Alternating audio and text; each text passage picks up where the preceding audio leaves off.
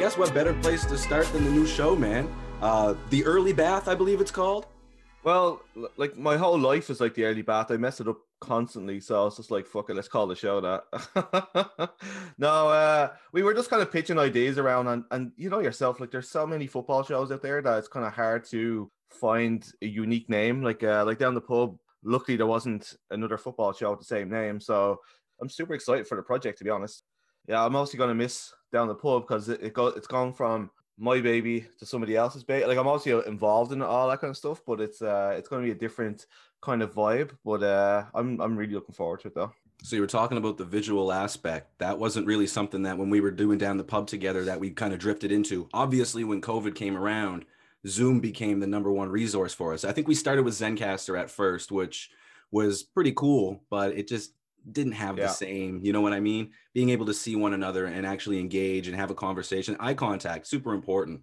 I guess switching into the visual aspect of things now, like, are you nervous about it? Uh, and, and talk about the staff that are going to be working on the audio visual stuff for you now that you don't have to anymore. to be honest, like everything I ever like some of the episodes of Down the Pub are embarrassing just because like I'm not a trained engineer and you know you're trying to do everything yourself and you just pick up little bits and pieces, but it's it's tough after teaching myself tiny little bits of uh, audio stuff, like I knew I'd never be able to do anything with the visual side of it. So um, that's why we never really got into it.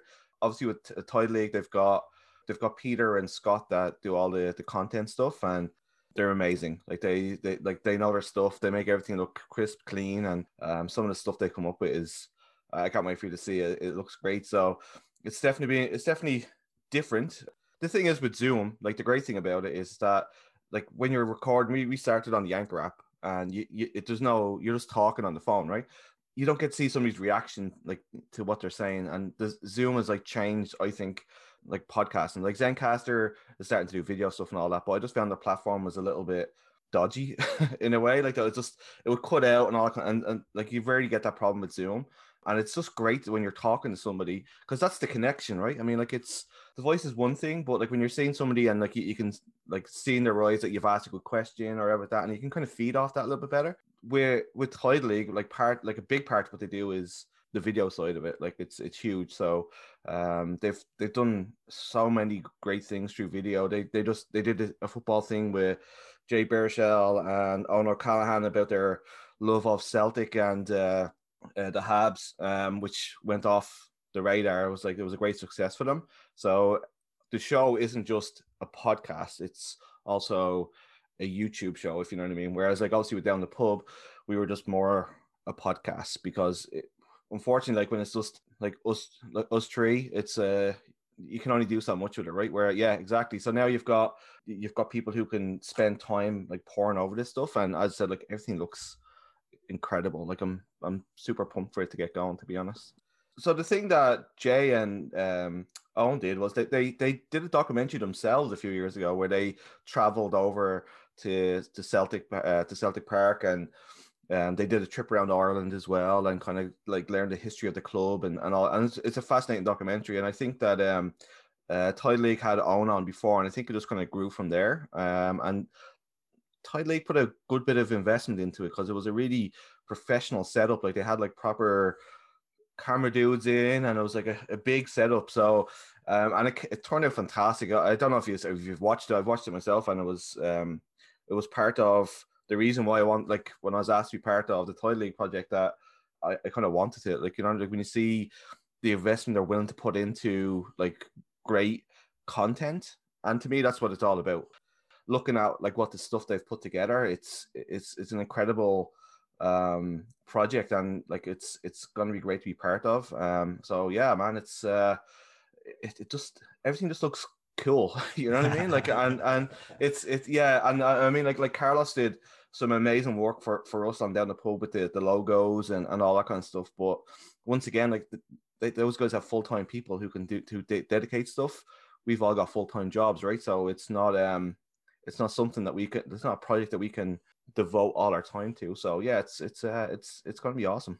I'm learning everything you went through with this thing, man. like it's no joke.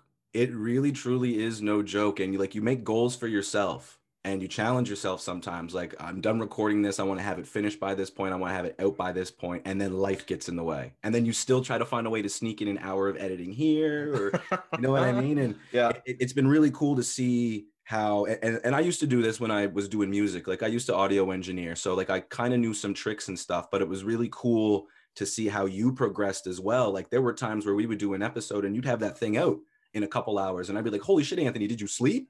And you say no not at all but it's like um, now that i'm doing it myself like i can really appreciate the effort that you put into down the pub brother and you know i tell you 101 times i'm i'm eternally grateful that you brought me on for the ride but um, you were just talking about the setup um, this is the setup the people at home that are listening you know we're just in a zoom chat i'm in my like hallway closet right now anthony's in his bedroom i believe it is all yeah, these- my, my uh my office, which yeah, is there you go. a spare room with a desk. That's what I need to do, but my son took that one over. So. Is that what is that going to end up being the baby's room, or are you guys looking to move? Oh, this is going to be the baby's room. Yeah, so, no more um, office. yeah, exactly. So um, I'm lucky I have a basement, so I can. Oh, okay. I, I can I can move uh, my desk downstairs and stuff like that. Um, but the good thing about up here is is that like there's zero noise, and I, I can look out the uh, the window and all that kind of stuff. So yeah, that's definitely going to be. Uh, it's not going to be a, a, great place, the house, to uh, record anything once we have two screaming little shits. So, uh, so that's the whole thing, right? Like this yeah. move to Tidal, it, it's the perfect timing for your life. Like you're able to now shift to a professional setting where other people are taking care of everything, and you're in a beautiful brand new studio that's right pretty much on the waterfront. Like you guys are a couple blocks so, up, I believe, right? So uh, actually, um, oh, okay. so they they have been recording all the stuff with uh, BNV Media, uh, which have that beautiful office outlooking over the the harbor and stuff like that. But um, Tidal Leagues Tidal League has just moved offices down on um onto Hollis Street, further down Hollis Street, and they've built their own studio. So, oh wow! Okay, yeah, yeah. good for so, them. Good for them yeah, so going forward, like everything's going to be done in house. So I'll miss that view. Don't get me like it's and Mark does an incredible job. Like uh, anybody who's looking to start a podcast and has the money um, and wants to put like you know eventually i'm sure you'll probably get there but it's just uh it, he does a fantastic job man he's really good he's like so chilled and relaxed like you don't even re- you don't even know that he's there when you're like because obviously for me, that was kind of like a, the the first episode that would be recorded was a, a, little bit kind of tricky for me because like obviously I'm used to just being in a room on my own. Yeah, it's a whole. You were not to cut you off. You were texting me after the fact, and and you know you were honest with me. You're like, you know, I was yeah. bricking it a bit, Chris, and I was like, I know. You know, I, have been in and out of studios for like probably the better part of a decade of the last decade, um, and I still get that jitter and that nerve when you walk in because it's overwhelming even when it's at a good time because there's just so much going on and it's nice to have other people dealing with the, the dotting the i's and crossing the t's so you can just go in and be yourself and um, i cut you off i'm, I'm sure that's no no, yeah. no no yeah so it's like it's it's it's kind of different where like you know like now i can like you know i can just pop onto i've got like another computer in the background if i want to just find a quick fact i can do whatever but in this like in a studio setting like there's obviously not as much room because there's like four people, five people sitting in there, and it's kind of weird like having somebody like having three people like staring at you as you're you're talking. You know what I mean? So like that that's that that part of it is is is a change, and it's been something that I've been trying to get used to. Like it's uh it's definitely different, and there's like lights, like they've got the whole camera set up for the lights and stuff for that for the videos and and all that kind of stuff. So like I said, like Mark is incredible, and if anybody wants to start a podcast and want somebody to do the editing for them, like he's a genius. Um, I definitely recommend them. So awesome, man. So without giving away too much, like what's kind of the concept and the structure of the show? Like obviously you don't want to spoil it for everybody. You want everybody to. It's Tuesday, I think, is what you said is the first episode. Yep. Yeah. So like, yep. what's the uh, what's kind of like the aura of the show? Is it going to be the same as Down the Pub, different as Down the Pub, or just kind of a mixture of something new and something old?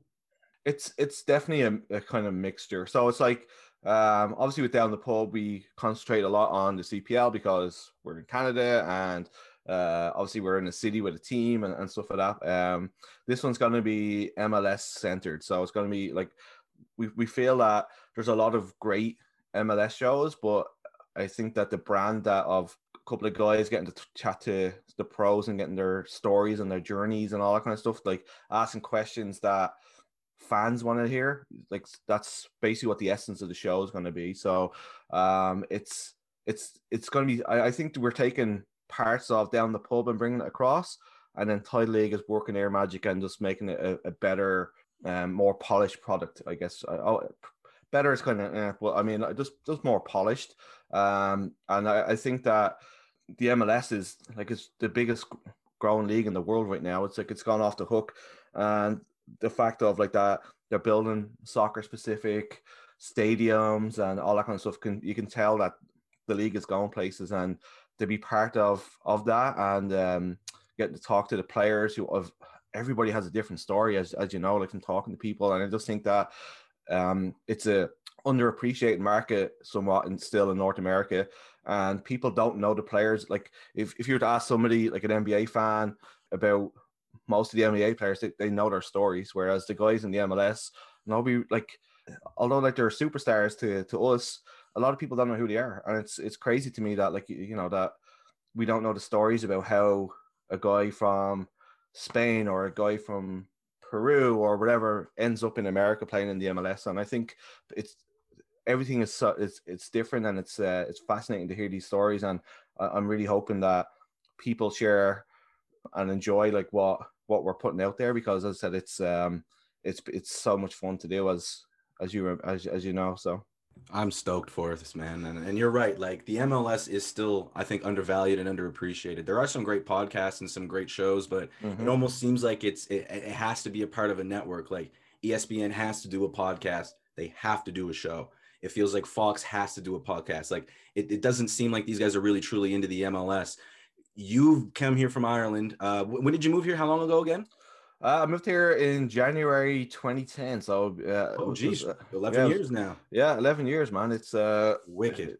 It's incredibly, it's incredible how stuff just goes so quickly. it doesn't feel, really it. It doesn't feel like it was 11 years ago. Um, it's, you know, like when we were moving over, um, obviously I'd never lived abroad before. Like, um, uh, and obviously Sarah had made that sacrifice when she moved to to Ireland. So uh, we moved back, and the plan was always stay here for five years and then move back to Ireland because Sarah had lived in Ireland for five years, and I was just repaying the debt, I suppose. But it's an incredible city, and uh, like I love living here. Uh, the people are amazing. The city itself is just buzzing, and it's like it, to be in a city that's grown so quickly. It's it's it's amazing to, to to watch it. Like I mean, in the eleven years I've been here, the city has changed so much, mostly for the good. But uh, you know, every city has its issues. But I mean, it's it's just fascinating to me, like to see like the growth. Like you see these big apartment buildings going up everywhere, and big buildings going downtown. Like it's a city that's on the up, and it's uh, there's just a great buzz around the place, you know. And it's uh, and you don't always get that in like Ireland had that buzz in the uh the late 90s, early 2000s during the Celtic Tiger, there was that buzz about the place that there was something happening, that there was money coming in, and like, you know, that we were not just this small city on the edge of Europe anymore. We, we were kind of buzzing and we are getting somewhere. And Halifax has that same feel about it right now. And it's uh, it's great to be living amongst that and just uh, seeing how the city's just taken off. And yeah, man, 11 years, fucking hell. you said it though. Time flies, and it's it's gonna get worse for you once once the uh, the babies come around. How far how far oh, along God. now? So she's due on June the fifth. So wow. half oh over half. Yeah, man. Oh my goodness.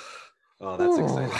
Names like I, I, because because I know you guys probably aren't trying to like look too too far ahead, but like names, ideas, like have you been looking at furniture? Yeah, you're just kind of living in the moment. So it, it it's kind of hard to to live in the moment when you've got twins on the way. So uh, we've been kind of we've been kind of planning, like we've we're like we're trying to get like bits and pieces and all that kind of stuff. It's uh it's it, it's kind of tough. We, we have names picked and stuff like that. So like that was one of the first things that we did when we found out we're just like okay like these these like we didn't want to argue over names so we just kind of worked it out um but yeah it's it's kind of like stuff's come together like we've got like toys and shit like that and it just it's starting to feel you know like every day it's just like i'm amazed at parts of it other parts i'm shit scared and then other parts i'm just like super super excited for it to happen too right? So um and sarah's been a trooper through it all man like it's like obviously we're a little bit older and having kids when you're a little bit older, there's a lot of risks um,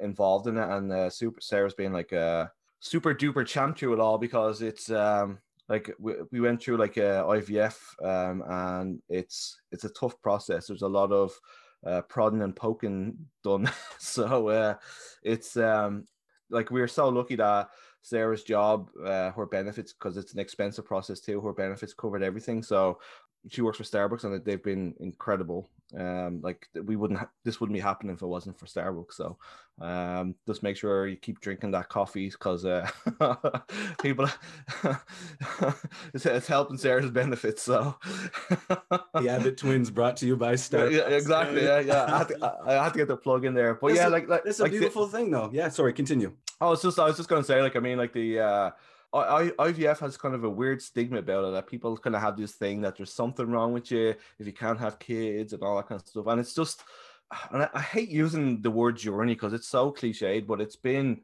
it's been a journey through this whole thing of like uh like from the first day walking in and kind of being told by a gynecologist that you know that we're because of because of our age, there's a high chance of this going wrong, that going wrong, and like sitting down and having like serious conversations about whether it's something that we we should do, and then persevering through it all. And the people at the the clinic downtown, the A, uh, ART uh, AART clinic downtown in uh, just off Spring Garden, um, have been amazing. Like they are the greatest people, and there's nothing to be ashamed of if if you're having issues, like I mean, it's like it happens to everybody. Like with us, it was just unexplained. There was no rhyme or reason why we weren't able to have kids. It was just something just wasn't clicking, and like this, this, this has helped us, and it's uh, it's it's it's crazy that you know. I, I feel bad that we waited this long. I feel like I wish we could have done this five, ten years ago, but you know, it, it is what it is, and uh,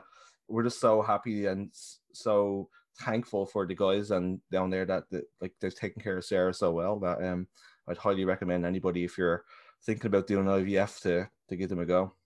And that's just it. I think you guys have been so open about this and have shared it. And I mean, Sarah has shared it. A, a brewing a baby, I think, is what it is yeah. on Instagram. I'll, I'll share it in the description. Yeah, so yeah thank you. Go to it, but um, you know, the fact that she's been so open and honest about her journey. You use the word. It, it's cliche, but it's really not because these are things that you know, again, cliche changes your life. And the fact that she's she's open about it, and and you shared with me and Carlos behind the scenes before you guys were more public with things, and and you know, I think you guys may have inspired some, even if it's just one person, to do this, to have the joy of of parenthood, the joy of pregnancy, the joy of everything. It's just such a it's an adventure. It's a complete adventure. Uh, and Sarah, Sarah's Instagram thing, like uh, like I think that was more of a, a catharsis thing for her that like she can help help her through it all too like to kind of like express her feelings and all that kind of stuff through through that like because obviously like you you talk and all that kind of stuff but i can't understand what's happening with sarah's body like it's impossible so and it's it's little things like that that just help people through like i mean like i know it helps sarah a ton just watching her go through that journey um like it really helps sarah so sarah just wants to share it along you know you just you're just passing along what somebody else has done for you and it's uh it, it, it's incredible. Like I mean that um as you said that even if it helps one person through it all, it's worth it, right? And it's as I said, it's a good way for Sarah to kind of like just let out her feelings a little bit about what, what's what's gone through, and uh, you know, as I said, like it's there's there's there's setbacks through the way, and it's it's it's an incredible thing and the, the, fact that there was talk in the states and stuff like that and like people trying to ban ivf and all that kind of stuff it's like it's easy for other people who don't have the issues to to pour cold water on it and all that kind of stuff. It's it's tough when you're trying to have kids and you can't. And this is a way for you to have that dream come true. And there's like it's it's it's incredible. Um. So yeah, I can't speak highly enough of the the process and stuff like that. So that's the beauty of it, man. Like you guys are about to bring two beautiful children into this world and and and you're to do it together and and you know you guys know you know some of my situation and you, there's challenges every way and everybody's challenge is different and you guys have taken it head on and it's beautiful. So i commend commend you guys completely and and appreciate you guys sharing it. Because like i said i know people who i've spoken to I've, I've shared a couple of stories a couple posts here and there or mom has mom probably more than me. Um, and and you know friends of mine who are in a similar situation to you guys who are just like it's really cool to read this you know this is inspired blah blah blah. So expect to hear some hopeful um, stories in the next couple of months. You know, I'm sure Sarah will hear the stories as well of people that you guys have inspired. But Yeah, Yeah, it's- it's wonderful. hope so. And like that's the thing, man. It's like um if anybody has any questions about the process or anything, and uh, like it's just amazing how many people like will like reach out to you and just like you know like I know what you guys are going through. Like you know, don't worry if you have any questions you can ask and. There's just so much like I mean like Sarah like there's after you they uh put the uh the eggs in and stuff like that, or the embryos in, like there's two months of like her just getting an injection every day. Unlucky for her, it's me that has to do it, and it's it, it, was awful. I felt so bad for her. Like I mean, like towards the end, like her body just looked like a pin cushion because you have to do it in the same two spots. The, towards the end, like it was just like I could see that she just wanted to cry because she was fucking sick of it. So I'm eternally grateful for what she put herself through because like it, having me standing over you with a fucking needle must be the scariest thing in the world. So uh, fair fair play to her for doing that. To be honest. real love, man. You know, Yeah. struggles come in many forms, and so does love, and that's love. So, um, Yeah. it's wonderful, brother. So you moved over here about a decade ago. Yep. You were absolutely mad about football. That's what brought us together. We're both Wanderers fans, but it was through the social medias actually, the just people chatting, uh, us on each other's walls, forums, posts here and there, just made this connection. And I ended up on down the pub and ended up being a member of the team. And it was just the best year because it was definitely a year. I just kind of did a little bit of a scale back to see how long this has been. 112 total episodes, brother. Fucking hell, that's crazy. I, 112. Jesus Christ, yeah, I think that when we uh, like, and to be honest, I mean, it's a credit to to you and to Carlos that we got that many done because you know it's as I said to you, like like we've all got lives and um taking time out of that to come on just a, a podcast and not get paid for it. So it's uh And I mean, God knows the curveballs I threw at you guys, Yeah. man. I mean, but that's it. Like we all have lives, and yeah, when you asked me to edit Yeah. Nathan's show for you because you couldn't do it, and like just that even little element of stress, and I'm like, I remember I was sitting in the car because I, I edited the whole thing in the car. And I'm on the laptop, and I remember the whole time thinking to myself, "Fuck, I'm gonna miss Anthony. This is not easy. I'm gonna miss Anthony so much." but um like what inspired your love for football obviously you grew up in ireland so it's a country that on the international stage hasn't exactly peaked but when you go there the country literally lives and breathes the sport so i guess who and what were your early influences my my dad first of all like my dad is like a, a huge football fan. So uh when i was a kid like uh he'd have me at the back garden just kind of kicking the ball around and, and all kind of stuff. And then through school the friends of mine uh like I, I was like probably when i started playing football like for a team i was probably like seven or so.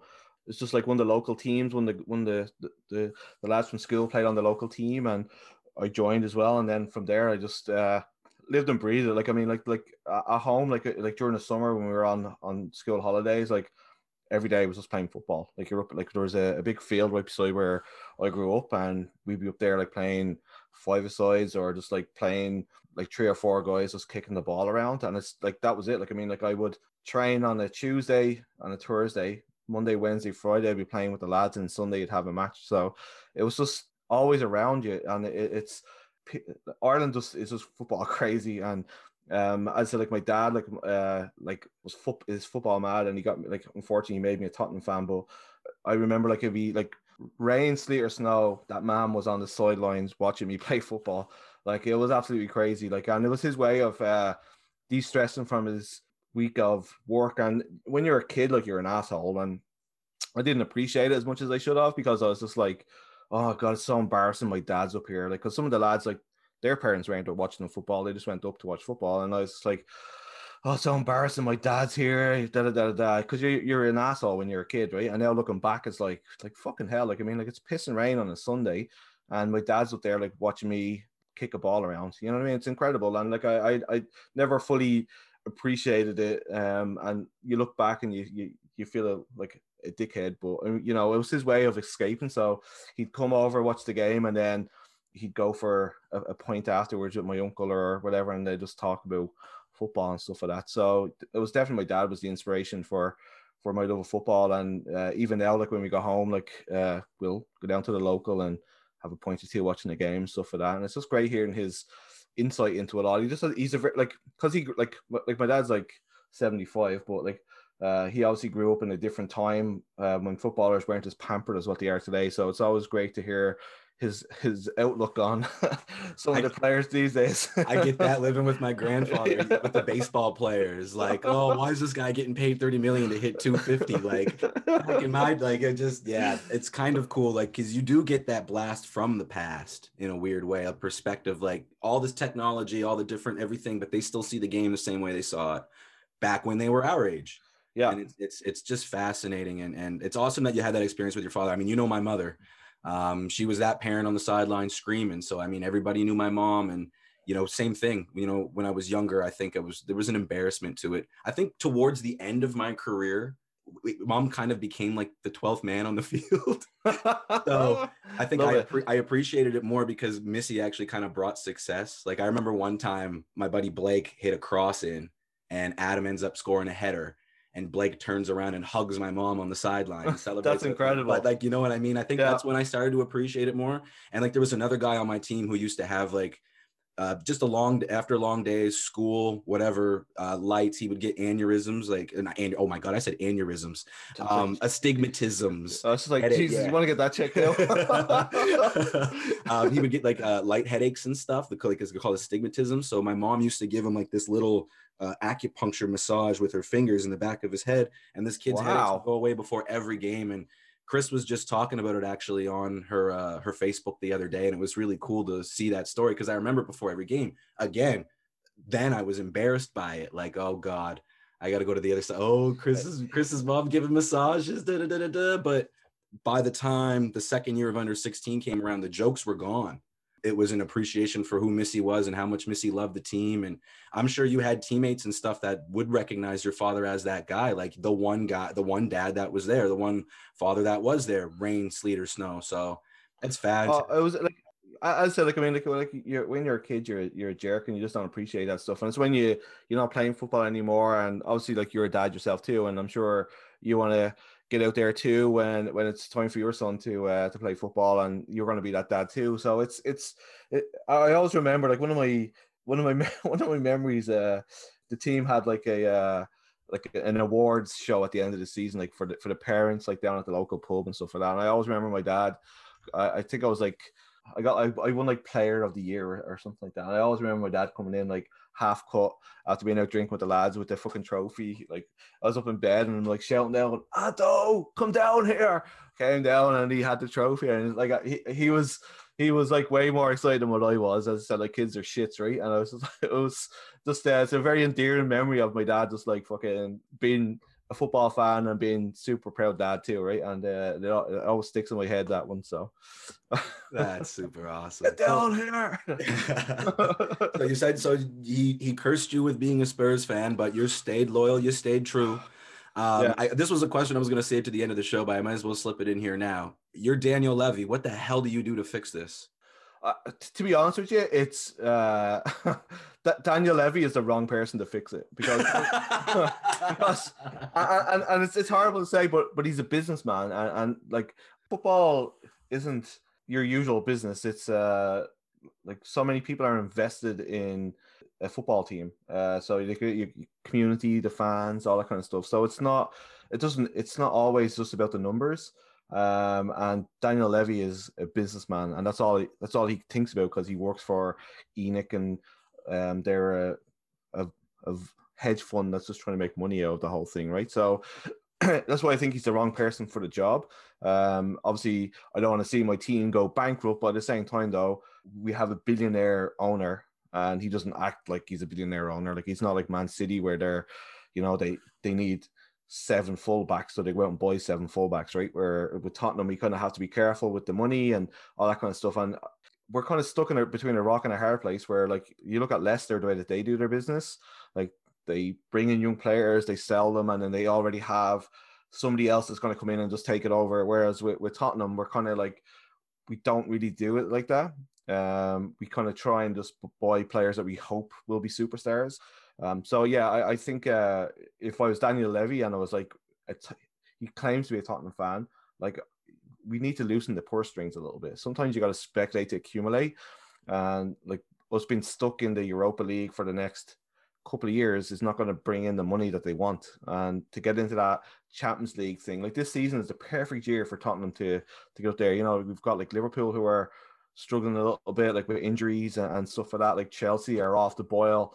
United kind of have come back a little bit, but they're still uh, Arsenal aren't doing so well. So like this year is a perfect year for us to get into that top four, and we just can't. We just have no conviction, you know. Like, like against like Mourinho was an awful, and I'll, I'll be I'll get panned for this by Tottenham fans, but uh, he was an awful choice to come in as manager. I don't like. He's more a, a personality cult than an actually a good manager. As you saw against Liverpool, like I mean, like he's so arrogant that he thought it was a good idea to put to pitch in a kid who's, who's like play like two or three games for us in, in defense against like Mo Salah and stuff like that, and Firmino. Like it's it's ridiculous when you've got Toby Alderweireld sitting on the bench, or you've got Davinson Sanchez who's sitting on the bench. It's just it's just a pure arrogance of the man, and like it's stuff like that that's going to cost us in the long run. So yeah, I, I, I honestly thought he was the the wrong choice for us, but hey ho, we're kind of stuck with him. Um, but it's it's going to be tough for us to crack that top four with the squad we have. I just think like Harry Kane's out injured now. I'll be surprised. Uh, it'd be interesting to see who he's going to play up front. Like, is it going to be Sonny or is he going to like take a chance on Vinicius, who's played pretty well, to be perfectly honest. He was brought in for this very reason because Harry Kane gets injured in January every year, right? So um, it's going to be interesting to see what he does. But it's just such such a negative.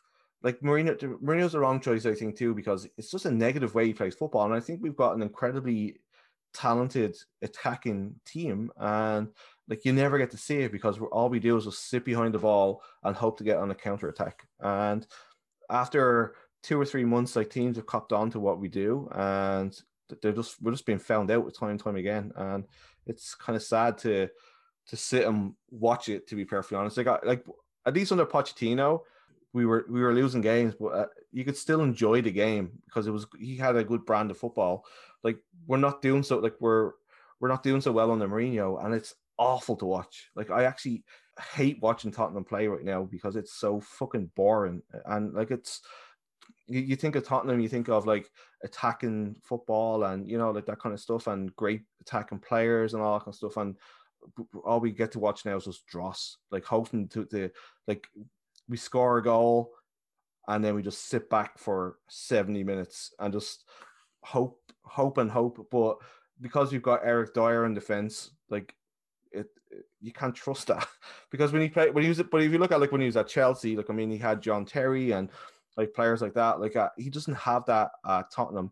So the same system, the same style isn't going to work unless he brings in, spends big money on like proper defenders because that's the only way that that works. If you have like Eric Dier who can concentrate for 75 minutes as your defender, like you can't hold on to one nil leads. It's not going to happen you know? So eh, that's where i think we need to if we want to be a top four or challenge for titles like we need to go out and spend money on a proper defense. Like we've spent a good bit of money on Davinson Sanchez but he's been a bit of a disaster to be perfectly honest. Like he's he's the same as Eric Dier. Like, you know, like he'll get 75 minutes out of him and then he'll fuck something up. So I, the, the, parallels are actually funny because it sounds like you you sound like a United supporter from the last few years with Jose.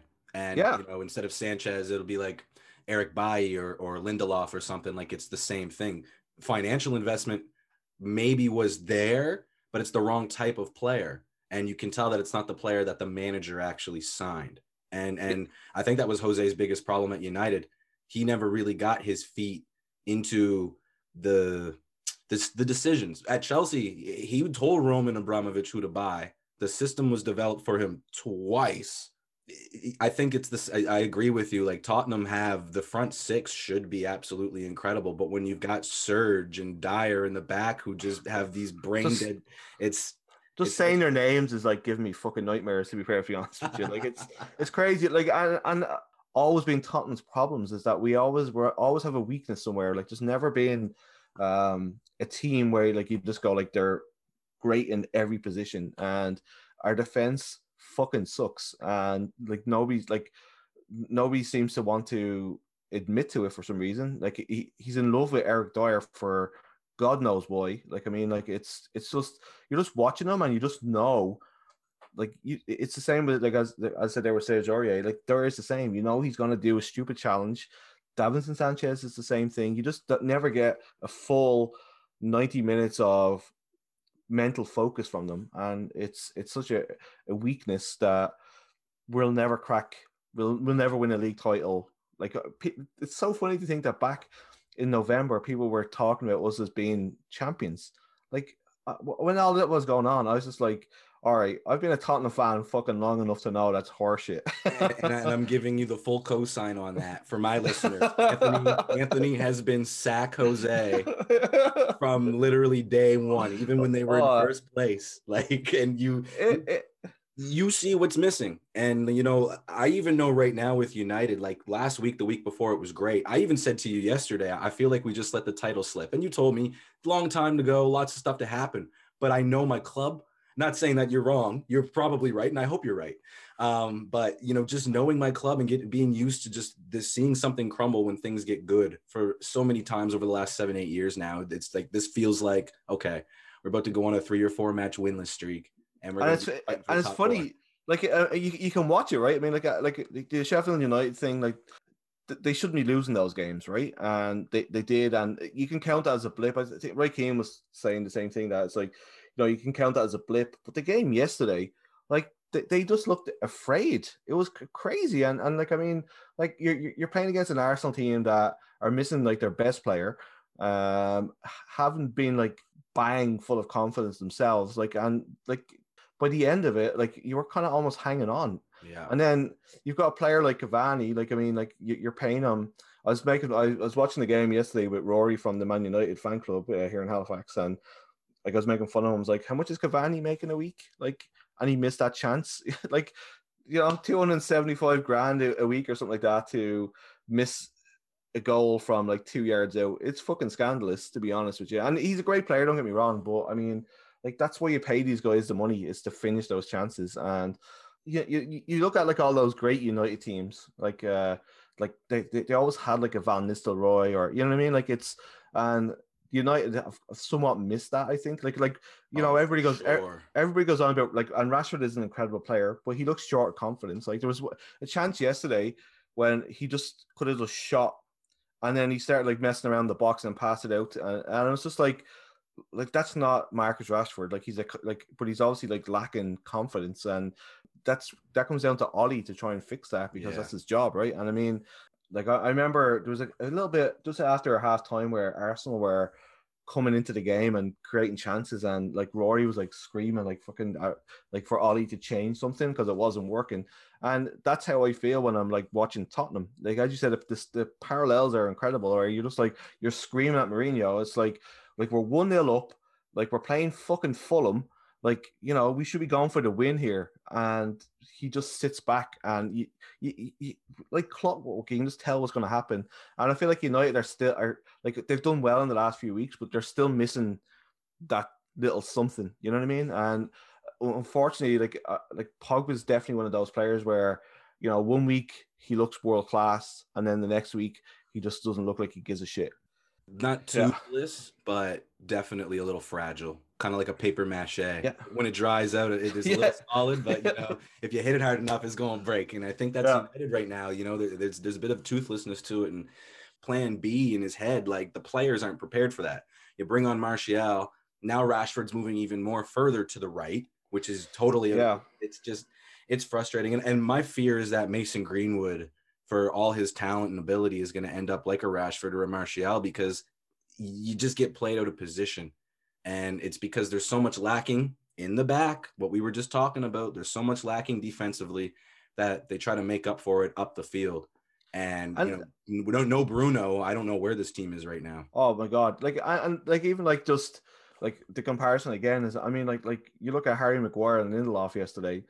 I hate I, I hate to be judgmental and like be like, like be an asshole, but they're not Man United quality. Like you know you look at like like Harry Maguire, like you guys spend 85 million pounds on him, so you have to play him. You can't not play someone when you spend that sort of money on him. But like, would you? He's not a Vidic. He's not a Ferdinand. Like he'll never be that, and that's that's the level that United need, and that's why you win titles when you've got players like that. You know what I mean? And it's like, uh, I just don't see Harry Maguire ever being that good, and Lindelof is like will never be that good either. Like I mean, like he's another player that 75 minutes he's going to be like a great player and then he'll fuck up. And it's just it's just it's just a weird time like to look at United like this. Like you know like uh, everybody knew when Ferguson left that there was going to be some painful years because it's a, it's impossible to replace someone like that. Like you know he's just a force in in football. Um, but I don't think they've done a really good job in like the way that they've dealt with it because like putting somebody else in charge of signings rather than the manager. A lot of people like this kind of technical director thing. I've never liked that because at the end of the day, it's the manager, it's their job to put the team like to win. And it's up to them to pick the pieces that go in there. And I think that if you have somebody else with their vision of a team, like make them the fucking manager. You know what I mean? It's just it's just odd. Like I, I honestly think that it should always be the manager who's picking the team. And in United for the last five six years is they're just buying like party pieces. You know what I mean? Like even like Alexi Sanchez, like you guys didn't need him, but it's like okay, we have to stop Man City from getting him, so let's like pay him three hundred and fifty grand and then not know how to play him. Like it's just it's, it's not the United way, and it's just odd to see them go through like such a rough patch that uh, it's of their own making. I think it is to be perfectly honest. Like as the same with Tottenham, everything is everything's like our own fault. Like it's not like the world's conspiring against us. It's just that we just keep fucking things up. And it's the same for Celtic up in, in Scotland. Like, I mean, like, you know, like you win nine titles in a row. Like you, you're playing against your biggest rival went bankrupt like not so long ago, and now you're like 30 points behind them in the fucking league. It's just bizarre.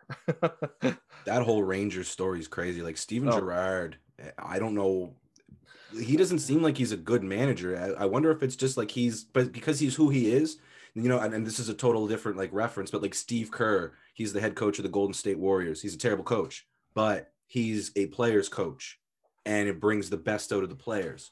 And I feel like that's what Steven Gerrard has done at range. He just stands there with his trench coat and his arms crossed half the time.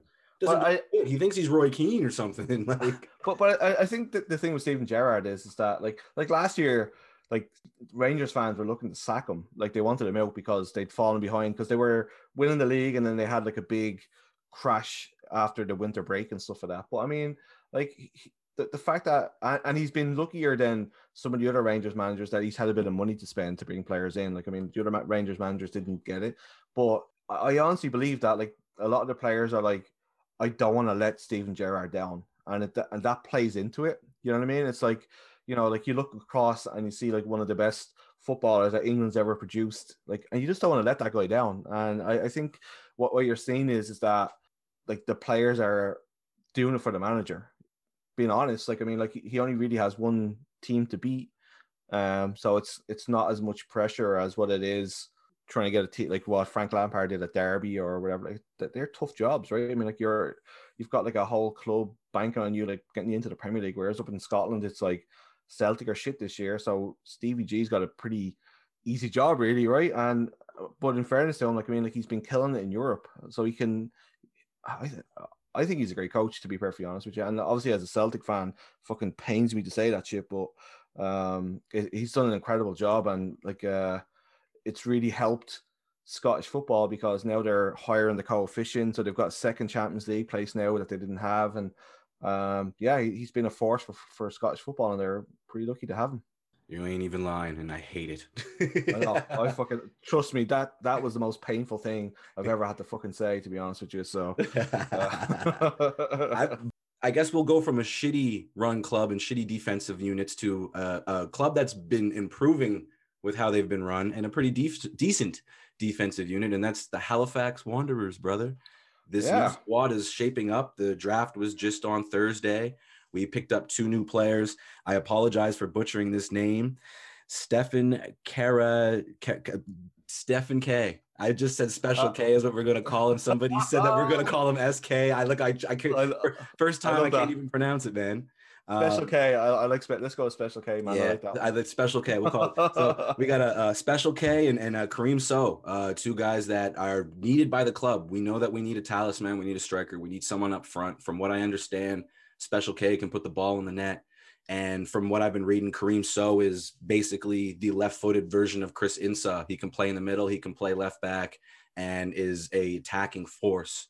So Um, those guys, along with the the plethora of signings that we've made so far this winter, what's your take on the squad so far, brother? We lost a couple of important pieces to, to last year. Obviously, losing Chris No and uh, just announced uh, yesterday that Sissoko isn't coming back either. And I think that the club has done well to replace them. Um, so I'm actually like I'm actually pretty excited. I think that we've we've held on to like Sissoko was one that I thought that like we really need to hang on to. Um, but I think what we've brought in in this place looked decent. You know what I mean? So I think uh, I'm pretty. I'm everybody's improved again in in the off season. I, I think uh, Pacific are looking pretty strong, and uh, like York have gone gone crazy. I think it's going to probably take them a few games to click. Um, but I think the fact that we held on to the core of the like, I think Rampersad was a big one to keep. I'm glad that he's back. Um, like for, uh, we've had this discussion, but he was he was my player of the tournament. I, I think he was phenomenal, and I think um, whoever we kind of put in beside him, like, can have the freedom because they know that he's there picking up the pieces and stuff. So um, that was a big one for me, and uh, keeping James and Peter together too. That partnership just grew and grew throughout the Island Game. So I'm really excited, and I'm really um, I, I think the guys uh, like Matt Fegan and stuff like that have done a great job with who they brought in. Um, so yeah, man, I, am pretty. As I said, like I mean, like I, was pretty excited for the Island Games. I, I knew that we had a pretty decent squad going into it. Um, going into this year, I think we've got a stronger squad. I think that we've actually put some decent little places in there and, and kept the core that we needed. So yeah, man, it's gonna be an exciting season. I know that Derek's been on uh, a few shows like talking about what the possibilities of the season's going to look like, and I'm really hoping that we can get to a game or two because if it, was great that the season happened last year, but not being able to see the guys live was awful, and I feel bad for like uh Sissoko in the fact of like that he'll never get to play the Wanderers ground, right? You know, like he can go and do whatever he wants to, and you know he's 25 and it's his career, and like he's kind of needs to get into the top echelons like now rather he, he doesn't have much time to kind of like mess around but i think he's probably gonna re- i think he's gonna regret not playing in front of that crowd in, in halifax obviously i would say that but yeah, yeah man I yeah think... i think you know what he mentioned it in his little good you just brought it like he mentioned in his little goodbye message and i got to talk to alex DeCarolis a couple times since he was released by the club and he said the same thing he said chris if i had known that that evening, that rainy evening in October would have been the last time I played at the Wanderers grounds. I would have soaked it in more. And, you know, I, I do feel for the two of those guys and, and especially in Alex's case, because he did experience it. I know in Sissoko's case, you feel bad that he never got to experience it, but you know, what can, you know, can you really miss something that you never really truly experienced? You know what I'm saying? Um, oh yeah, definitely. Yeah. I think in Alex's case specifically, and, and even Chris, you know, Chris used to say all the time, I used to love running in front of the wharf because, you know, you only did it for a half. And he said, if it was the first half and we had this side, I was happy because I knew I could give my legs to you guys. And Bona used to say the same thing too. Like, um, I used to, I used to hate the first half, starting the first half going towards the kitchen because I was too far away from you guys. By the time I was tired, I was in front of you guys. like that's um, awesome. Yeah, just little memories. And you said it, man. Like um, Derek, uh, he was on the Todd Vino show. Shout out to Todd. I love that Todd gave the club the platform. Um, Jody Morgan had him on. I think was that Wednesday or Thursday? I duped everybody in the chat. Everybody got mad at me. I know, yeah. But um, but, but um, I listened to a little bit of the, the Todd one there because yeah. uh, you, you kind of told us about it, and Todd shows it is incredible. It's really good, um, and I think that he did a great job of asking Derek some questions. And it's like you know you're trying to take little tidbits and trying to read between the lines to see like what the fuck is actually going to happen this year. And it, like, well, just... you talked about that before. Like, I'm not going to spill any beans because our lips are sealed. We're not going to talk gossip on the show. But um, we were talking about a player that we had heard a rumor was signed to another club, but he was going on loan to another club until June. And I mean, on one hand, that club probably wants that player till the end of their season. But then when I heard what country that player was going to, I did the math in my head and I said, that doesn't make sense. So I'm, I'm, I have, I, I just explained this to mom. She just, I, I have all my chips in the July basket. I think that they're going to take as much time as they possibly can to make this so it's a city to city thing rather than have a bubble. And, you know, Derek broke down, he said, like, uh, the, the goal uh, obviously right now is to have market to market with fans summer all he mentioned half bubble which is something that i've been talking about just in terms of speculation for the last th- like three four five months it might be the best way to start the season is just do a bubble and then see how the country looks from there. But he talked about it being a bubble again, and it makes me like kind of fearful because yeah, like and yeah. It, it's so mentally tough on the players. Like any players that we've talked to who were part of that, like I mean, um, obviously they're going to put a positive spin on it because they kind of have to. But I mean, if you read between the lines, like they, you know, like you're stuck in a hotel room for large portions your day, and uh, like the club will do whatever they can to try and alleviate that. But I mean, we were I was talking to some people yesterday and they were saying like the NBA had their bubble, but it was in Disneyland or Disney World or whatever. So they actually had shit to do, right? I mean, like it's fucking Disneyland, right? You're in a Marriott in the in PEI. What the fuck is there to do, right? And it's like it's that mental, and I, I don't think people appreciate what the players went through, like you know, just being stuck in a hotel for a month or two. Like it, that's that's not easy on your on your mental health and stuff for that. And I just think a lot of players don't want to have to do that again. And I wouldn't blame them to be perfectly honest. Like it's it's rough. You're away from your family, you're away from everybody, just to put on a show for us. And what they did was great, but it definitely wasn't the same.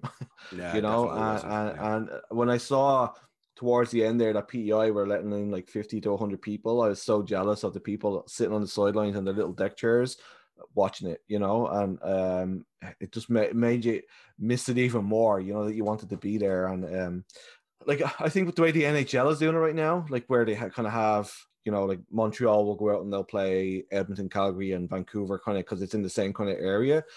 Um, I don't know. I don't know how the league is going to survive without the revenue from fans again because it's new. Um, they don't have a big TV deal, right? And like players need to get paid, staff needs to get paid, Derek needs to get paid. So yeah, it's um, it's going to be a tricky one and then you you were talking about like reading between the lines. I think that was something that Derek was kind of trying to imply without implying when he was talking to Todd on the show.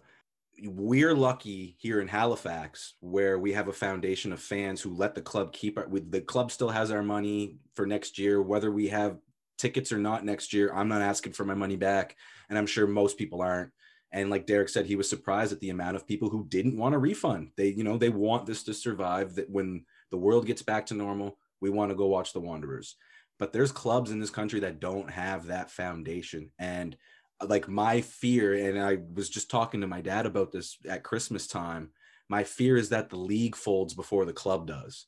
And that, you know, what you just said is perfectly right. If they do play another bubble this season, it's almost to pay off creditors and then they might fold and then you might see yeah. a new Canadian soccer league or something come up in a year or two before the World Cup. It would be devastating, but the the the positive that I would take from it is the fact that the majority of the markets did good enough that if they had to reset this thing again, it would be a success in the right places.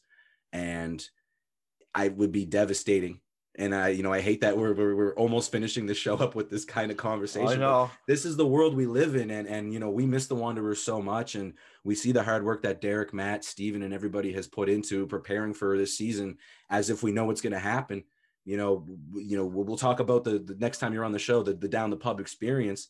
I just listened back to that episode with Derek again back in March before or February or March yep. before the world just blew up on us again, and the outlook that he had then and how just so much of it couldn't be executed, you know that those guys are just chomping at the bit. So my faith and my heart are with the Wanderers, and I know yours is, and it's gonna be uh it's gonna be something next year, brother. Yeah, and uh, you know, um, the, on a positive note, like as I said, like the the squad looks incredible, um, and you know we're really lucky to have, and like thanks to Derek and and everybody for putting it together because like we truly have a Halifax team because the guys like do everything for the city. They they love the city and we're really lucky to have them play here. So I really hope for their sake more than my own that they actually get to go out and play some games in front of a crowd and get to experience it because for a lot of these guys it's their first professional experience, right? And they need to like the fact that they're getting to they're missing one of the best parts of it playing in front of a packed house um really sucks. So yeah, so on a positive note, it's a great it's a great squad that we've got. I think we're going to do really well. So um, let's hope that the vaccines and all that kind of stuff get out there, and you know we get to see some uh, football in, in in the Wanderers grounds. Wonderful, brother. I think that's the perfect note. My mine was too negative. That was a positive note to, to leave it off on. I actually have one more. I, I got one yeah. more question. I have to ask you. I have to ask you. Okay. Um, what do you think about the Gorillaz finally like kind of doing what they should have been doing from the very jump? Like this whole like mini series type, you know what I mean? Like this whole Strange Times is incredible. Like to me, it almost took them too long to do this. Like this is what they should have been doing from the very jump. And I know that they tried to do kind of like the mini series, visual series thing with the Plastic Beach album, but it didn't really take off the way it could and should have. Yeah, and you're the only Gorillaz fan I know, and I don't even know how to like pose the question. I wrote it down just because it was like something to throw on the end if it was like too quick of an interview. But I, I almost feel like as, as exciting as this is, and they're bringing the Gorillaz to the new generation, it feels like it took too long for them to kind of break this thing down into seasons, into like a mini series, because there's so much animation and life to this this group, this consortium of minds and music. Like, just give me your thoughts. Like, is is it too late for the Gorillaz, or is this actually going to be a revamp for them? Possibly be a little bit too late for them, but the, I, the problem has always been like since day one is that like the ideas that they had, the technology was never able to keep up with them. Trying to keep up with technology and, and the technology is there now that they can produce the the videos and all that kind of stuff right now but i don't think this ever would have happened had it not been for covid because damon albarn was was actually supposed to be touring uh, with some opera or something that he'd written so i mean like like the, the man is incredibly talented and he's always busy he's always on the go like there's always a project that he's working on. So I don't think they've ever had the time to actually sit and do what they've been able to do. So I think it was more that they took the COVID times and ran with it and were able to do, I think, what they probably always wanted to do. Um, so it's it, to be honest with you, like I mean, it was like one of my favorite parts to uh, that got me through the pandemic was just like you know they re- released like a little teaser and say hey next episode is coming up and the video will be launched. And then I always find with the Gorillaz is that like you listen to the song for the first time and you're just like it's, it's kind of weird. And then you kind of listen to it a second or third time and then you start it starts to like just grow on you. And it's always been Damon Albarn's gift that like you know like it, it always takes that second or third listen to fully appreciate what he's put together. Um and then like I I I, paid for um the the live show that they did uh, from from London, and fucking blew me away. It was inc- what they did, like that, like holograms of Beck and and stuff like that, and uh, the whole show that they put together was incredible, and it just helped people get through, and it was something positive through all the the darkness of what was going on. But yeah, I honestly think that that project never would have come to fruition had it not been for COVID, because Damon Albarn is just too fucking busy all the time, and him and um, uh, Jamie Hewlett, like they, they have, they've had quite a lot of disagreements over the way that it should be because like Damon Albarn's obviously a performer and you can tell that he wants to be out in front of the crowd and that's what he does right? And but Jamie Hewlett like thought that that was taken away from the the the art side of it.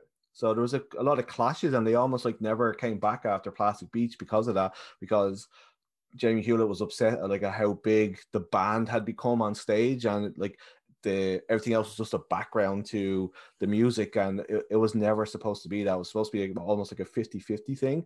So I, I think this whole um uh, song machine thing is uh, it feels more like it's a Jamie Hewlett driven thing that he's actually getting to see what to put out what his vision of everything was and it's been an incre- incredible it's an incredible series of like what they've done and um I really hope that they're able to do something like that again but I just don't think they have the time.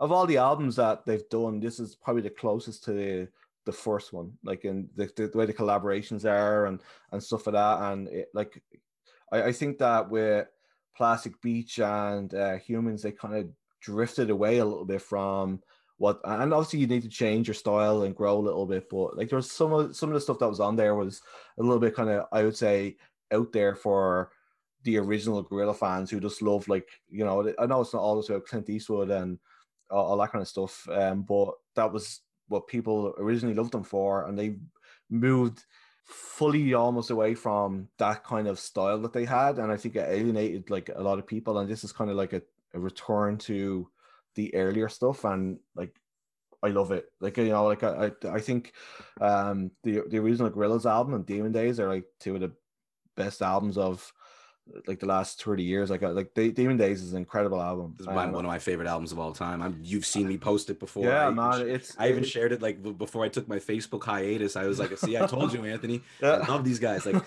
Demon Days to me, there's there's like people always talk about, you know, you call it the greatest album of all time, but if you skip a song, it, it's not the greatest album of all time. I will not skip a second oh, of Demon Oh, Days. I'll put it on and then I might hit repeat sometimes. And the beauty of Spotify is you can just let it go.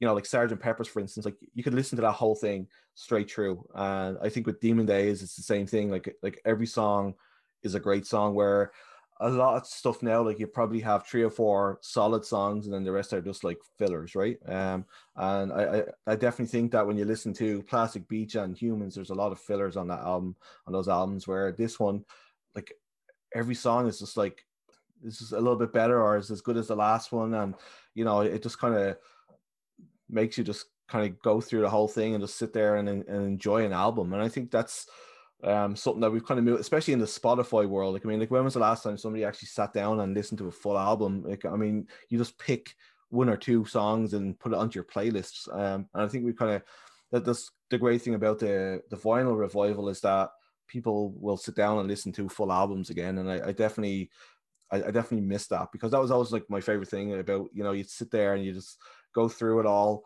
You'd have, have like the, the one or two singles that would come off it like before the album's released, but then there's always a couple of little bangers in there that you didn't think would be be on there, and you're just like, fuck, that's awesome. And with Spotify and and Apple Music and stuff like that, we've kind of moved away from that, and it's just like you know you just pick the, the one or two songs you know, and then the rest of it just kind of gets pushed aside a little bit. So um, yeah, man, I I, I, honestly I, I really hope they do come up with season two. Like they, they might do because England's still in lockdown, right? So um, yeah, uh, but I, I went to see them live in Montreal a couple of years ago, and it was one of the greatest experiences of my life. It was fantastic. Um, it's it's an incredible show, um, and I I really hope that they tour again because they said after that tour that um they, they probably won't be touring again for another 10 years and i hope that's not true. So um i i'd recommend anybody go see them. It was phenomenal. So yeah. And i also got to see uh uh, i think it was Kawhi's first game for the raptors because they played uh like a preseason game Oh, that's cool. uh, yeah, man, it was like the, the next night, so I had like two good two good shows to go see in uh, Montreal when I was there. So yeah, So you were the good luck charm. yeah, there we go. You were the lucky charm. the Irishman was the Yeah, lucky charm. there we go. Yeah, Oh man. he could sense me from the nosebleeds in the Bell Center, you know. So. That's why he was so confused during the championship parade. He was still like had that face on. He was like, "Why did this happen? Was it that Irishman in the nosebleeds?" Yeah. Oh, that's great. Anthony, brother, this was a blast, man. Like I said, we didn't even talk down the pub. Like Yeah. we're gonna have to do this again, brother. Like this. Yeah, was, man, definitely.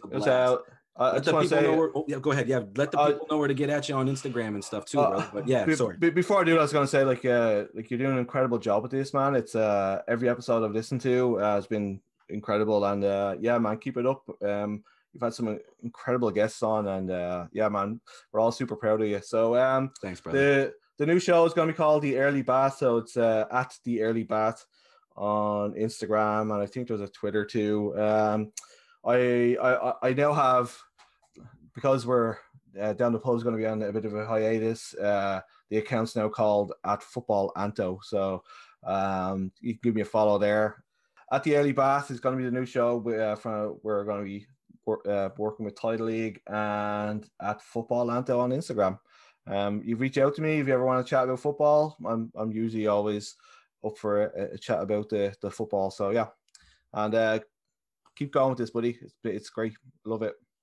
Thank you, man. And I'm proud of you guys too. Like, remember, we're gonna get cheesy now at the end. Yeah, Uh, no, no, man. Like, you know, it, it's been cool. Like I tell you all the time, you've uh, you've motivated and inspired me to do this. And literally, like, I remember when I was like 16, 17, listening to like Jim Rome and Adam Carolla, and always joking with myself, I want to start my own podcast. I want to start my own radio show. And you know, you you get I, I guess the word is lethargic you get tired of having to do all the hard work and then you meet somebody like yourself who enjoys the hard work and when it comes to a point where you have to do it yourself you remember that that person didn't complain again proud of you guys looking forward to the new project the early bath and um, come back on the show soon, brother, so we can talk the down the Oh, pub story. Definitely, man. And uh, yeah, man, thanks for having me on. It's been a blast. Cheers, buddy. Thanks, brother. Have a good All one. right.